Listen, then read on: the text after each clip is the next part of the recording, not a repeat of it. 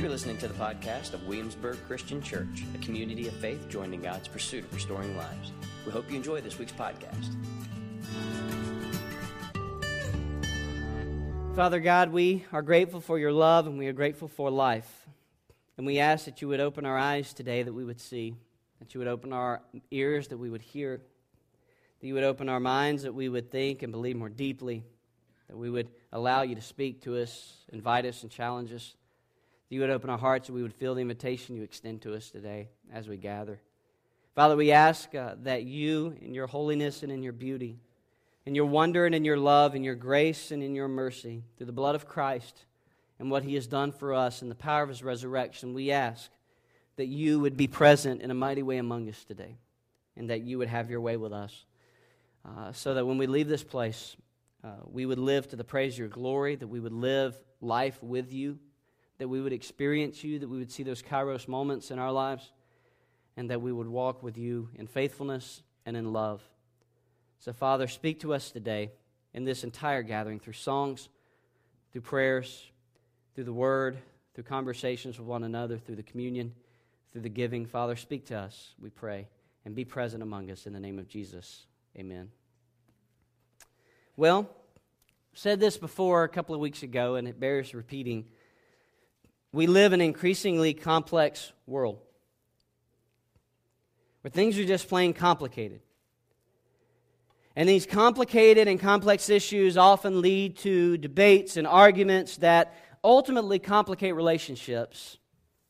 And you see these complexities played out everywhere. You see them played out in the uh, political circles in the public square. You see them played out in the homes. You see them played out in social, in, in uh, social environments or society in general. You see these complexities and relationships played out uh, in, in the workplace and even in churches.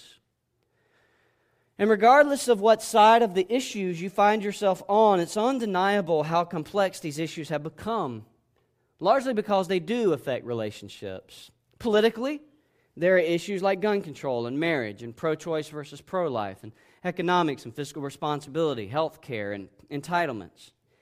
And though for many of us the answer to these issues are simply based, are, are simple, maybe, because they're based on our understanding and opinion, yet they're complex, regardless of how simple we think the answers are, because ultimately these issues divide people. They divide husbands from wives, and neighbor from neighbor, and politician from politician, and then sadly, Christian from Christian. And these are, these are just, ones I mentioned there, just the, just the politically charged issues, the ones that have been isolated as political issues. Then there's the social issues.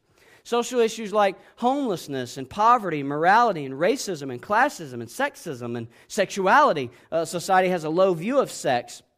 Uh, where people are just casually engaging in sex or pornography. Then there's, there's violence, there's alcoholism, and there's addictions. And, and those are heavy social issues that complicate life and complicate relationships. And then you've got the issues at work. The issues that complicate life and relationships at work, like deadlines and micromanagers for bosses, and people jockeying for promotion and power, sales quotas and productivity goals, and hirings and firings and benefits package. And then you've got in marriage other complicated issues like communication styles and personality and family histories and intimacy issues and housework and putting the toilet seat down or picking up your shoes off the floor or what color to paint the walls or did you do the yard work. And then you've got complicated issues with, with children that complicate relationships, like buying new clothes for them, or competing with cultural styles and trends, buying new toys, playing superheroes early in the morning with no coffee, uh, movie choices, uh, what schools they attend and why, getting them to brush their teeth for crying out loud, or just simply go to bed on time, what kind of friends they have, should they hang out with them, what do you do when their friends betray them? Then there's complicated issues like bullying and video games and other types of violent issues. And, and to say that any of these issues in any of these categories are not complicated to us is probably to have your head buried in the sand or be profoundly disconnected from society. I need a nap after all of that. That's our world. All in one time. All in one day, isn't it? The news, the light, the world, the school, the children. It's just all in one, one day. And what we find is that these complexities all around us complicate both our faith and they complicate our lives as a church. And so we find ourselves in a bit of a tizzy. Because in faith and in church, there are also issues that complicate our lives and complicate relationships, even within church. We talked about the out there, but what about the in here? You got issues like worship gatherings particularly centered upon worship style preferences like music preferences. They complicate our relationships. You got clothing preferences and preaching style preferences. What happens during communion? For some, there are issues surrounding what color the carpet is or what color the paint on the walls. For some issues, there are, for some people, there are issues that surround what kind of people are actually in the church. Where do they come from? Are they from the U.S. are they from somewhere else? Or what background do they have? Or, or what kind of past do they bring to the table? There are issues as to what kind of life situation they currently find themselves in. There are issues issues like cliques because there are some people who are just simply closer than others. And then there's those who always seem to find themselves on the margin. There are the involved and the uninvolved. There are those who reveal themselves as hypocrites and gossips and slanderers and people of pride. And then there are the other sin issues within the church where people are fighting one another or holding out in secret sin. And then there's division. And there's just all these other issues, even within the church, that we deal with in light of all the other issues that I just named. And I'm only in the introduction of the message. And what I'm finding is that we just need simplicity. As a church, we need simplicity.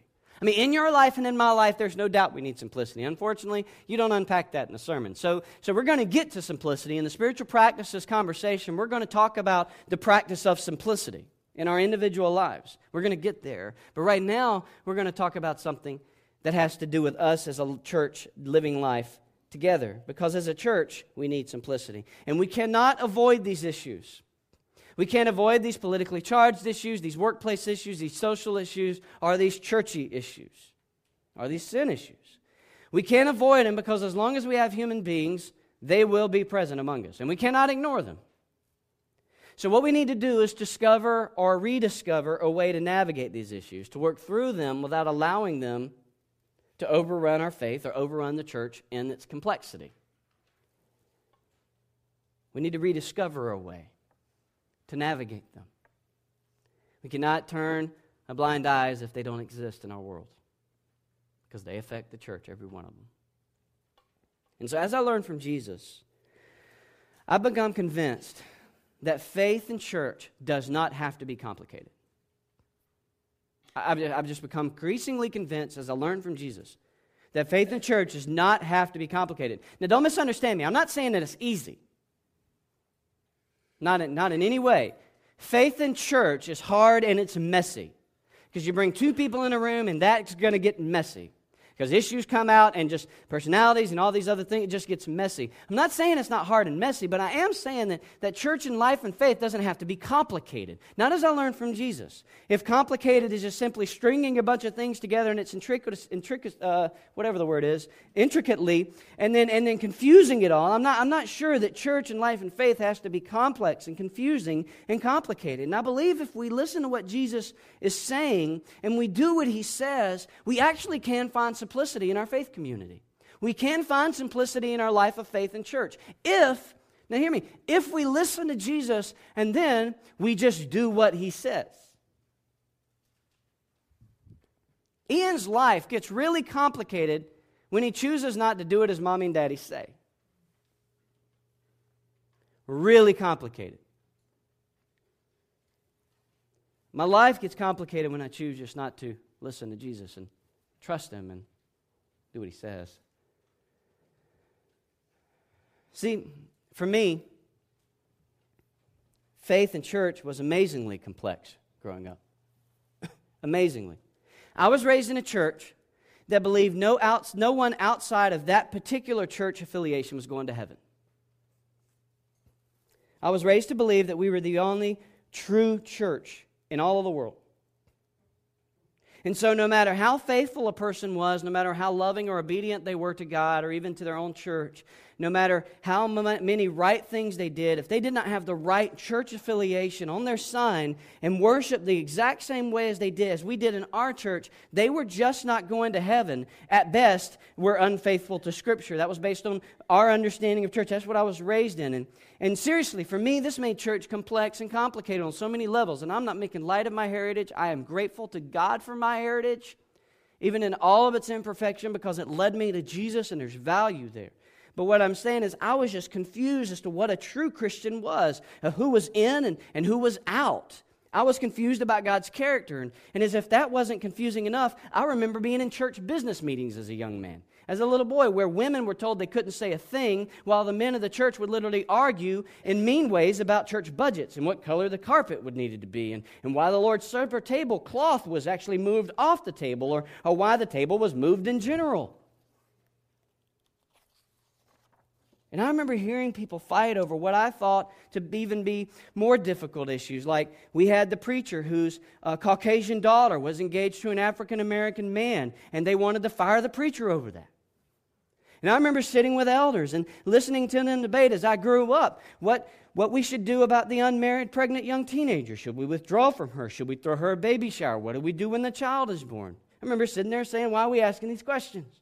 I remember having to explain to why a new Christian who I baptized, who was 28 years old, who had never lived a day, a religious experience in his life, why, why, bringing, why when he brought a soda into worship and a, and, a, and a church leader told him he needed to leave and not bring that soda in, I remember sitting there having to tell this church leader why that wasn't a good idea. I remember having to explain to another church leader why it's not a good thing to scold a young person, a visiting teenager, as to why he shouldn't wear shorts and should wear a suit. I mean, really, I could go on and on. This was my upbringing. This is complicated. This made church complicated for me. Complex. As if life wasn't complex enough. And here's the most difficult part about the complexity to faith in church life I have been both the accused and the accuser. I've been the one trying to defend, and I've also been the one offending.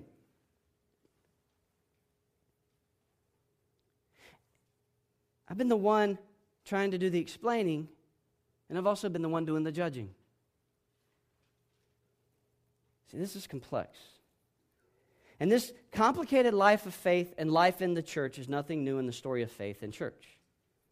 It happened in our day, and it actually happened in Jesus' day. So I want to share with you a story that I am sure that I will be unable to offer anything new to you. But it's relevant to us today, and it's very relative to our series. Very relevant to our series. And, and, it, and I think it offers a formative spiritual practice, one that cuts to the heart of who we are and could bring transformation to our lives and others as a church. And this story that I'm going to share, that, that is nothing new, excuse me, again, that I don't think I'm going to offer anything new, can help us rediscover our identity as a people of God if we'll be honest with it. And if it's embraced by all of us, this identity that Jesus points us to as a people of God, then, then it will simplify our lives both when we're, quote, out there and when we're, quote, in here. It'll simplify our lives of faith, it'll simplify our lives as a church. Now, here's my confession to this story. Though I have been taught this story all my life, and you probably have to if you have a church, a church upbringing, th- th- this is a story that I really believe I have misunderstood for most of my life until a friend by the name of Randy Harris showed me something. And I always thought I might have had this story wrong when I was confronted with myself and the reality of faith and church life and its complications in light of what I read in Scripture. And when I discovered I had the story wrong, it changed, it has changed my life. And it genuinely has made my life of faith much simpler. And it has made my view of church much simpler. It's known as a story of the prodigal son. So if you have your Bibles, you can turn to Luke 15. now, what I love about Jesus and what makes me cringe about Jesus is how Jesus teaches. I mean, there are times when Jesus offers me comfort, and then there are times when Jesus wants to make me uncomfortable, and then there are times when he somehow simultaneously does both at the same time. I mean, there are times when I listen to Jesus and I'm like, yeah, that's right. And then there are times when I'm like, yeah, that's. Wait a minute. I just stepped on my toes. Well, in this encounter, I think this is one of those teachings. And in this story, I think the meaning of the prodigal son is not found in the story of the prodigal son. I'm convinced. I think the meaning of the prodigal son is found in the first two verses of chapter 15. So we'll read the entire thing because here's what Jesus often does He'll tell a pretty story, get you on a side. Then he'll tell another great story and get you on his side. And then he'll tell you a story similar but different that's a lot deeper and more detailed, and then show you what he was trying to tell you in the first place. I think that's what he's doing here. So here we are. Luke chapter 15. We're going to read a lot. Verse 1. All the tax collectors and sinners were approaching to listen to Jesus. All right, now stop. Tax collectors and sinners, worst of the worst. These are the, un, these, are the, these are the worst of the worst of their society. Remember, I was telling you all the issues that the church I grew up in used to argue about? Well, these folks were worse than all those other issues. It's just, it's just the way it is. Like, they were worse. Tax collectors were blaspheme, thief, terrible traitors and treason people of their country, and sinners were exactly what you think, except in this culture, sinners were folks like prostitutes and lawbreakers and just all kinds of just bad people in society. When the Bible uses the term sinners, it's a broad term, but it is a cut to the heart deep term. And so, verse 1 all the tax collectors and sinners were approaching to listen to Jesus which is an interesting statement. If sinners aren't approaching us, then maybe we're not really following Jesus, but that maybe is another, another story altogether. And, verse 2 and the Pharisees and scribes were complaining. This man welcomes sinners and eats with them. I mean, Jesus ate with these folks. He didn't just hang out with them, he shared a table with them. Again, we've talked about this in our life together as a church about the significance of that culturally.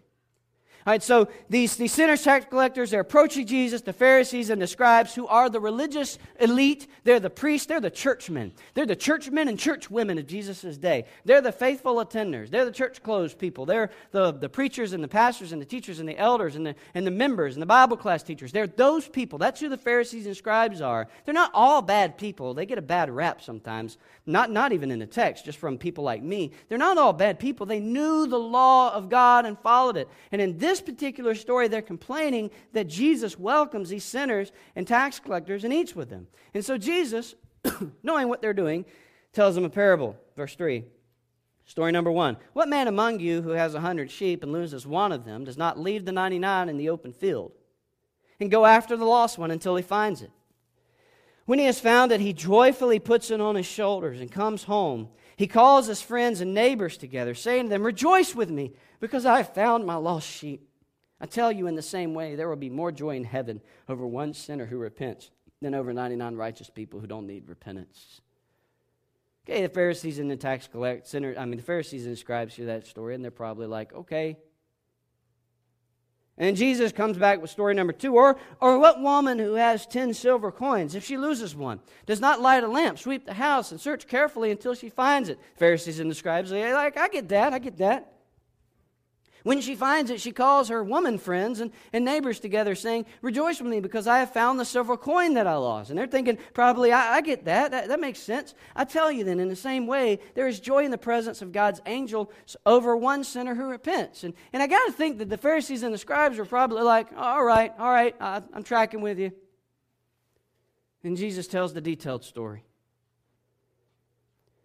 He also said to them, A man had two sons. By then, the Pharisees and scribes are really listening. So are the tax collectors and sinners. The younger of them said to his father, Father, give me the share of the estate I have coming to me. And so he distributed the assets to them. And not many days later, the younger son gathered together all he had and traveled to a distant country where he squandered his entire estate in foolish living.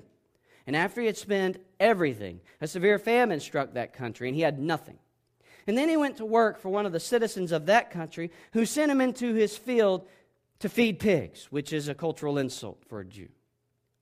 He longed to eat his fill from the carob pods, which carob pods are just seeds, uh, seed castings of a tree that, that were often used to feed animals or, or sometimes the poor. And so he, he, it says in verse 16, he longed to eat his fill from the carob pods the, the pigs were eating, but no one would give him any. And when he came to his senses, he said, How many of my father's hired hands have more than enough food? And here I am dying of hunger. I'll get up, go to my father, and say to him, Father, I have sinned against heaven and in your sight. I am no longer worthy to be called your son. Make me like one of your hired hands. And so he got up and went to his father. But while the son was still a long way off, the father saw him and was filled with compassion. And he ran to him and he threw his arms around his neck and kissed him. And the son said to him, Father, I've sinned against heaven and in your sight. I am no longer worthy to be called your son. But the father told his slaves, Quick, bring out the best robe and put it, put it on him. Put a ring on his finger and sandals on his feet. Then bring the fattened calf and slaughter it. And let's celebrate with a feast. Because this son of mine was dead and is alive again. He was lost and is found. And so they began to celebrate. Now, see, this story, if you ended it there, is exactly how the other parables ended. But Jesus goes on with the story. Now, his older son was in the field. As he came near the house, he heard music and dancing. He heard that there was a party going on. So he summoned one of the servants and asked what these things meant. Why is the party? Your brother is here, he told him. And your father has slaughtered the fattened calf because he has him back safe and sound. And then he became angry and didn't want to go in. So his father came out and pleaded, pleaded with him. You see that? And scolded him, came out and pleaded with him. But he replied to his father, Look, I have been slaving many years for you. I have never disobeyed your orders, yet you never gave me a young goat so I could celebrate with my friends. But when this son of yours comes home, who has devoured all your assets with prostitutes, you slaughtered the fattened calf for him. I've never done anything as bad as my brother. I've always done what you told me to do, always tried. And you never threw me a party like this. And the father's pleading, Come into the party, son. Just come on. Verse 31 Son, he said to him, You are always with me, and everything I have is yours. But we had to celebrate and rejoice because this brother of yours, this brother of yours was dead and is alive again. He was lost and he's found. See, now in this story, we often identify with the prodigal son, don't we? And rightfully so. I know I do because I lived the life of the prodigal son. All up with the parties and the alcohol and the drugs and the women and the, the life. That's how I lived. Came to Christ and left. Went my own way for a good 10 years. I came to my senses and realized with all my consequences and scars that that wasn't the life I knew to live or was created to live had some consequences to bear as a result of that life and came running back to the Father just to realize that he was running towards me. He wrapped his arms around me, hugged my neck, kissed me, and welcomed me home. And he's been throwing a party for me ever since. Because I identify with the prodigal son, because the truth is, no matter where you've been and where you've gone, no matter where you think you're headed, the Father will run after you and bring you home if you just come. He'll meet you 90 out of the 100 yards there. Because the Father loves us like that. See, that's the story we tell. That's the story I identify with. See, the truth is, the context of the story is most telling. See, because in the beginning of the chapter, we discover Jesus' audience, which is key to the parable, I think. See, he's talking to Pharisees in the company of tax collectors and sinners. See, truth is, my sinful life, I knew better. Sure, you could make an argument that I was the prodigal son, but I've actually come to believe that I'm not the prodigal son in the story at all because I'm the religious I've come to believe that I'm the older brother. Especially now, because I am following Jesus the best I can, seeking to be faithful to Him. I mean, obviously, the Pharisees in this story are the older brother, which is why Jesus told it, because they were complaining. That's what the text says. Remember? They were complaining. Well, the older brother in the story was complaining. They were complaining that Jesus was welcoming the tax collectors and sinners, the muck of the muck. The folks who don't wear the right clothes and smell the right smell and talk the right talk and do the right things and act the right acts, they don't have church decorum. They don't have life. And so, and so They were complaining, the Pharisees and scribes who knew what they should do, who, who lived it out themselves, they were the ones complaining at the beginning of the story. And Jesus comes through in the, in the last story he tells with a right hook and, and, and, and makes them understand in a very nice and subtle and yet very explicit way that they are actually the brother because the brother was complaining that the father was welcoming home the sinner. And then the Pharisees are complaining that, that Jesus is welcoming home the sinner. And the Pharisees I can understand why, because God is accepting such lowly disobedient prodigals. And they might ask the question, why them? You know, after all, we're the ones zealous for the law, and tax collectors and other sinners certainly are not. And then we learn in the scope of the narrative, of the whole gospel narrative, that the Pharisees had made their life and faith complicated trying to live out this kind of story. Who's in, who's out? And the thing is, is, is I, I, think, I think we will not move further in our lives as a church, and we will, not, we will not navigate the complexities of our world and embrace the simplicity of faith in church until we realize that we're the older brother. We want to identify with the prodigal because it makes us feel really good about our life, and it should because we've all been prodigals. But at some point, we're no longer prodigals, and if we're not careful, we become the older brother. I mean, we all say, I mean, we all say people are loved and accepted. I mean, even the churches I grew up with, the very church that, that told the young man to leave because he had a soda, or scolded the young man because he had shorts, or, or, or sent the, the pregnant, unwed teenager an ugly letter, and, and it completely, I mean, they would have said that they, they loved and accepted everybody. I would have said that I loved and accepted everybody. But then, but then God starts sending us these folks.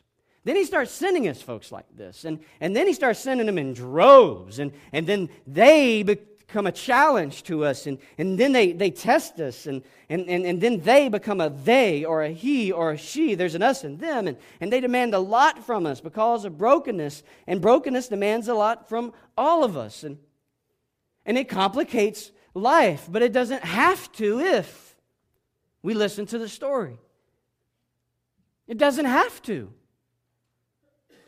if we listen to the story. If we start complaining and becoming the Pharisees and scribes, then we're the older brother. And that's what I'm trying to say. Like, if we're going to be the ones who are kind of, you know, kicking our heels or kind of stepping back and kind of not knowing what to do with it and not preferring it to happen this way and, and wish those people, you know, I know God loves them, just wish they'd go somewhere else or whatever the case may be, then we're the older brother. And so, so what I wanted to introduce to us is a very, very profound practice. And I'm calling this the practice of one another simplicity and joy. It's the practice of one another simplicity and joy.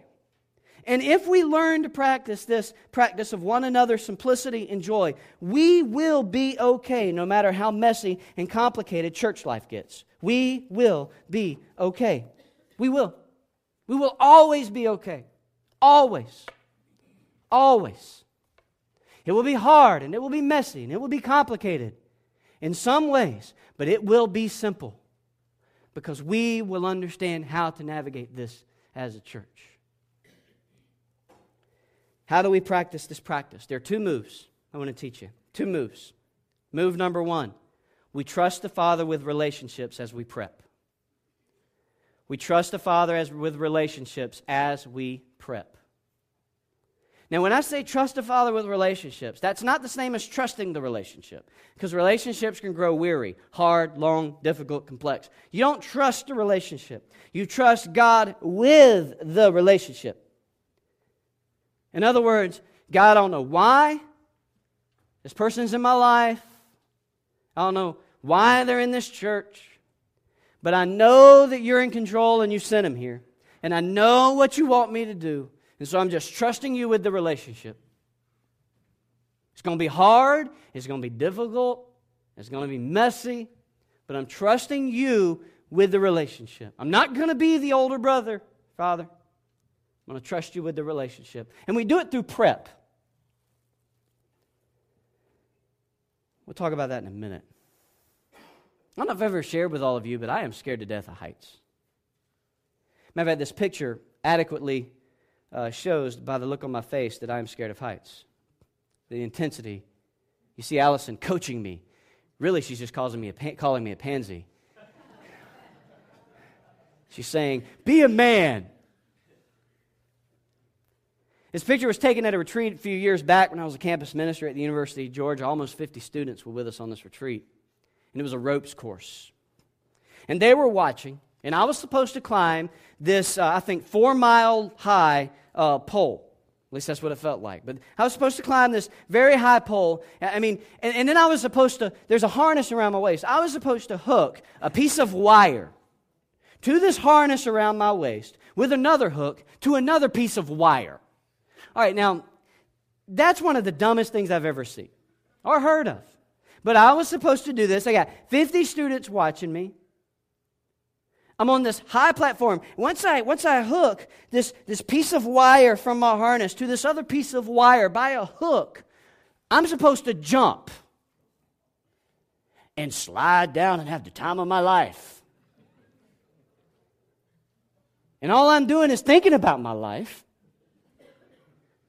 And like I said, 50 students are watching me, so my pride is at stake. And, and so Allison, yeah, she's there coaching me, and she's trying to, you know, cheer me up and get me to do it and call me a pansy and taunting me and, and all these different things and tell me to be mad. I mean, I don't know what she was saying. It's been a long time. I mean, she's a licensed professional counselor. You'd think she'd be sensitive to my needs. But, but she, she's sitting there and she's encouraging me. My only responsibility, my only responsibility with my helmet and harness is just to jump. That's all I got to do. Jump and trust the harness, right? That'll do it was created to do. And I did, and I didn't die. Though I do think for a brief moment as I was zipping down the line that I saw Jesus laughing at me as I screamed like a little girl. See, the harness did what it was created to do it held me. I was just fine. God will do what He says He'll do. If He doesn't want us to be the prodigal, or doesn't want us to be the brother, if He wants us just to love people and receive them and celebrate with them, if that's what He wants us to do, then He will make sure that we will always be fine as a church. If we will confess that we have a tendency to be the older brother. If we don't confess that we have a tendency to be the older brother, it'll be complicated. And we'll jockey but if we confess that we have a tendency to be the older brother, we will be fine. Because just like the story, Jesus tells our Heavenly Father that He knows what He's doing and He knows why He's receiving the prodigals, just like He did when He received all of us who were all once prodigals. And just as the Father did with the older brother, He assures us. Remember, He assured the older brother, He assures us, You already have me. Everything I have is yours. You're okay. Come into the party. And he won't scold us. He didn't scold the other brother. He pleaded with him to stop complaining and just come in and rejoice that the brother that was once dead is now alive, once lost, now found. And he asks us to join him in celebration and just simply receive him.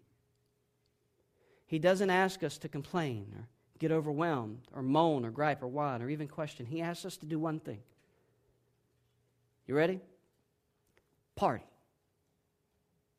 That's what he wants. So, so what is prep? How do we prep? How can we learn to trust God with this relationship? It's real simple. Prep. P means pray. You pray for the relationship. You pray about the relationship. You as a person, as a part of this church. R means remember. You remember that without Christ, you would have nothing too. And without Christ, you and I are different from no one that the ground is level at the foot of the cross, that without Christ, we're all lost in our sin. We're all destined for eternal judgment and punishment. But with Christ, we have everything. And so, R is you remember. You remember who you are, and it leads this sense to, a, to humility. It leads you to this place of grace because you remember that you were saved by grace, and that you're not only saved by it, you live by it and relate to others through it. E is you endure, you don't give up. God brought it into our lives for a reason, and He's going to see us through it. And then P is presence. You just continue to show up in the relationship, like be actively involved in it. It's real simple. You just be present. You don't have to have a word, you don't have to know what to say. Sometimes presence isn't about what to say, it's just about having your eyes open and ears open and heart open. So, move number one to the practice of one another simplicity and joy is trusting God with the relationship. through prep. Now, it's going to be messy, it's going to be hard, it's going to be taxing. But it will keep church simple for us as we grow because we are growing, and it will keep it simple for us. The second move and the final move is we receive all people through celebration. We receive them all through celebration. This is the how. This is the how to the question of how do we receive them? Well, friend, how do we receive them? Okay, how do you receive them? You celebrate when they're there. You rejoice that they're present. You rejoice that they showed up. This doesn't just mean after they're baptized. It means now, like you, the minute God sends them to us, we celebrate. We get excited. We be thankful. We party. This means that you and I don't have to be concerned with the how of the whole thing. We already have the Father, as, as Jesus said. We don't have to feel threatened or make it about us. It's about the gospel and redemption and restoration found and, and, and, and being received by all prodigals. And, and yes, it'll be messy. And yes, it'll be hard. But it doesn't have to be complicated. Not at all. We just accept people people and we celebrate that they're here. We accept and we celebrate. That's it. That's, that's really, that's it. And, and you've heard this sermon a billion ways from Sunday. You've heard it many, many different times. I get that, but we got to be reminded of the simplicity of church life. Half the disgruntlements that take place in a church when they grow is, is people wanting to be the older brother. So I'm just pleading with all of us and with me, with a mirror right here. Let's not be the older brother. Let's not offer conditions or qualifications to those who come into our midst. Let's just receive them with arms wide open in celebration that they were lost and now found. They were dead and now alive, that for whatever reason, God brought them to us in our presence. He trusted them with us. Let's not be surprised when they come. Let's not be judgmental at their circumstances as to how they got into the mess that they're in. Let's just trust our relationship with them to God and receive them in celebration and joy, just like we know the Father does. And let's not reflect the heart of the older brother, let's reflect the heart of the father. This is the practice. If you're visiting here and you're part of another church, lead your church to practice this. Encourage your church to practice this. If you're arguing over, over this or, or this or, or this or people, then, then you're, you're missing the most important piece of, of faith, which is love God, love others. You can't love God and not love others. It's just not the same. That's not what Jesus did. You just can't find it in the Gospels. And so let's be a church that practices one another simplicity and joy. How do we do it? We trust God with all the relationships that are in this place called the Williamsburg Christian Church. As hard and messy as they are, we trust Him with them. And number two, we celebrate every heart that is present. From now until Jesus returns, no matter how difficult it is. That is how we practice this practice together. And I'm telling you, I believe with all my heart, church life will be simple. Messy, hard, difficult, not easy, but simple. Are you in? It's who we are. Let's be the people of God.